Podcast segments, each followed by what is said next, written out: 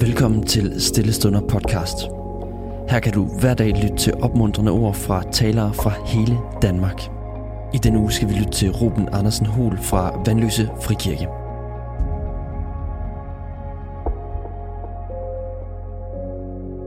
Efter at have været på besøg i Gamle Testament de sidste par dage, så skal vi nu til det Nye Testament i dag. Vi taler jo om minder i den her uge. Øh, noget af de ting, som skal minde os om, hvad Gud har gjort i den store historie i tiden tilbage, øh, når vi, af det, vi læser om i Bibelen. Og i Nyt Testamentet, så er de største øh, afgørende begivenheder, Kairos-øjeblikkene, som jeg har talt om den her uge, selvfølgelig dem, der handler om Jesus.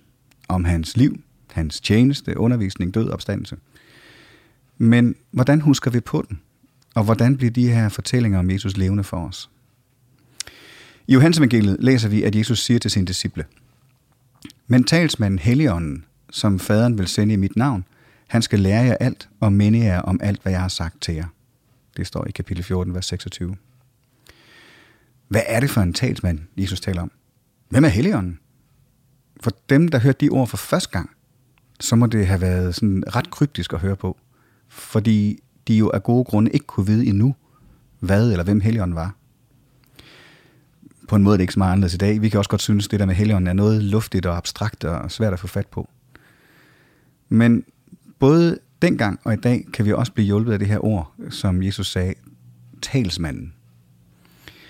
Det ord, som bruges om Helligånden her, øh, altså talsmanden, er egentlig fra det græske ord parakletos. Og den oversættelse talsmand, den går igen flere steder i Johans evangeliet. Men som så mange andre ord, der bliver oversat, så rummer ordet egentlig mange flere betydninger end bare det her med at være talsmand.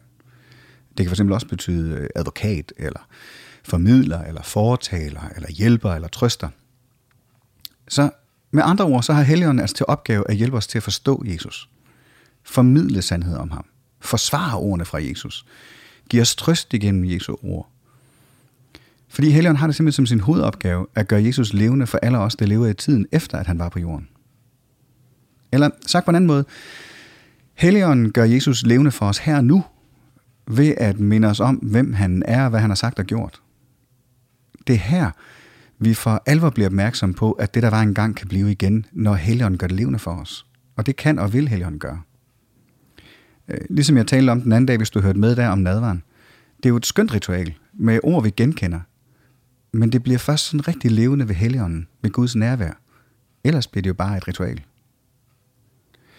Øhm, eller når vi læser i Bibelen, så kan de her gamle ord godt virke både støvet og øh, svære at forstå. Men mange gange i mit liv har jeg oplevet, at så har Helligånden gjort det levende og nærværende. Øh, at ordene lige pludselig trøster, hjælper, øh, formidler sandheder ind i mit liv, fordi Helligånden, talsmanden, parakletos, lærer mig, hvad det betyder. Det gælder også i en andagt som den, jeg sidder og holder lige her, at ordene bliver først rigtig levende ved Helligånden. Ellers er det bare hyggeligt at sidde og lytte til. Men så kan Helligånden gøre det levende. Øh. I øvrigt har jeg nogle gange oplevet, at Helligånden på en måde havde noget andet at sige, end det jeg havde tænkt at sagt. Jeg er præst til daglig, og nogle gange, når jeg har holdt en prædiken, så kommer der nogen, der siger, hej, tusind tak, fordi du sagde det der, og det blev virkelig til liv for mig. Og så kan jeg slet ikke genkende, at jeg skulle have sagt det. Men så var det bare, fordi Helligånden havde øh, brugt det til noget, som gav mening i deres liv. Og sådan kan Gud bruge os på en, en god måde. Og det med Helligånden, der giver det liv, gælder også i fællesskabet. Det er enormt skønt at være sammen. Men det er Helligånden, som gør det levende og Jesuscentreret. Som løfter det der fællesskab i kirken til at være mere og andet end bare hygge og almindelig omsorg. Derfor er kirke eller andre kristne fællesskaber det sted, hvor vi mødes for at lære Jesus bedre at kende. Så når vi holder Guds tjeneste, eller børnekig, eller spejder, eller teenagemøde, eller ungdomsmøde, eller seniortræf, eller netværksgrupper, eller hvad vi nu gør, så er det altså et fællesskab, hvor Helligånden lærer os Jesus bedre at kende. Jesus sagde det her med, at øh, Helligånden, som faderen vil sende i mit navn, han skal lære jer alt og minde jer om alt, hvad jeg har sagt til jer. Så lad os sige tak for det i en bøn.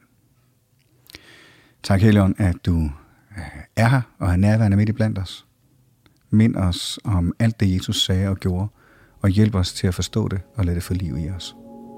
Amen. Tusind tak, fordi du lyttede med. Hvis du blev berørt af dagens andagt eller har nogle spørgsmål, så vil vi opfordre dig til at tage kontakt til en præst i dit nærområde. Husk også, at du kan lytte til alle sangene fra Stillestunder på Spotify, Apple Music, YouTube og andre streamingtjenester. Ha' en god dag.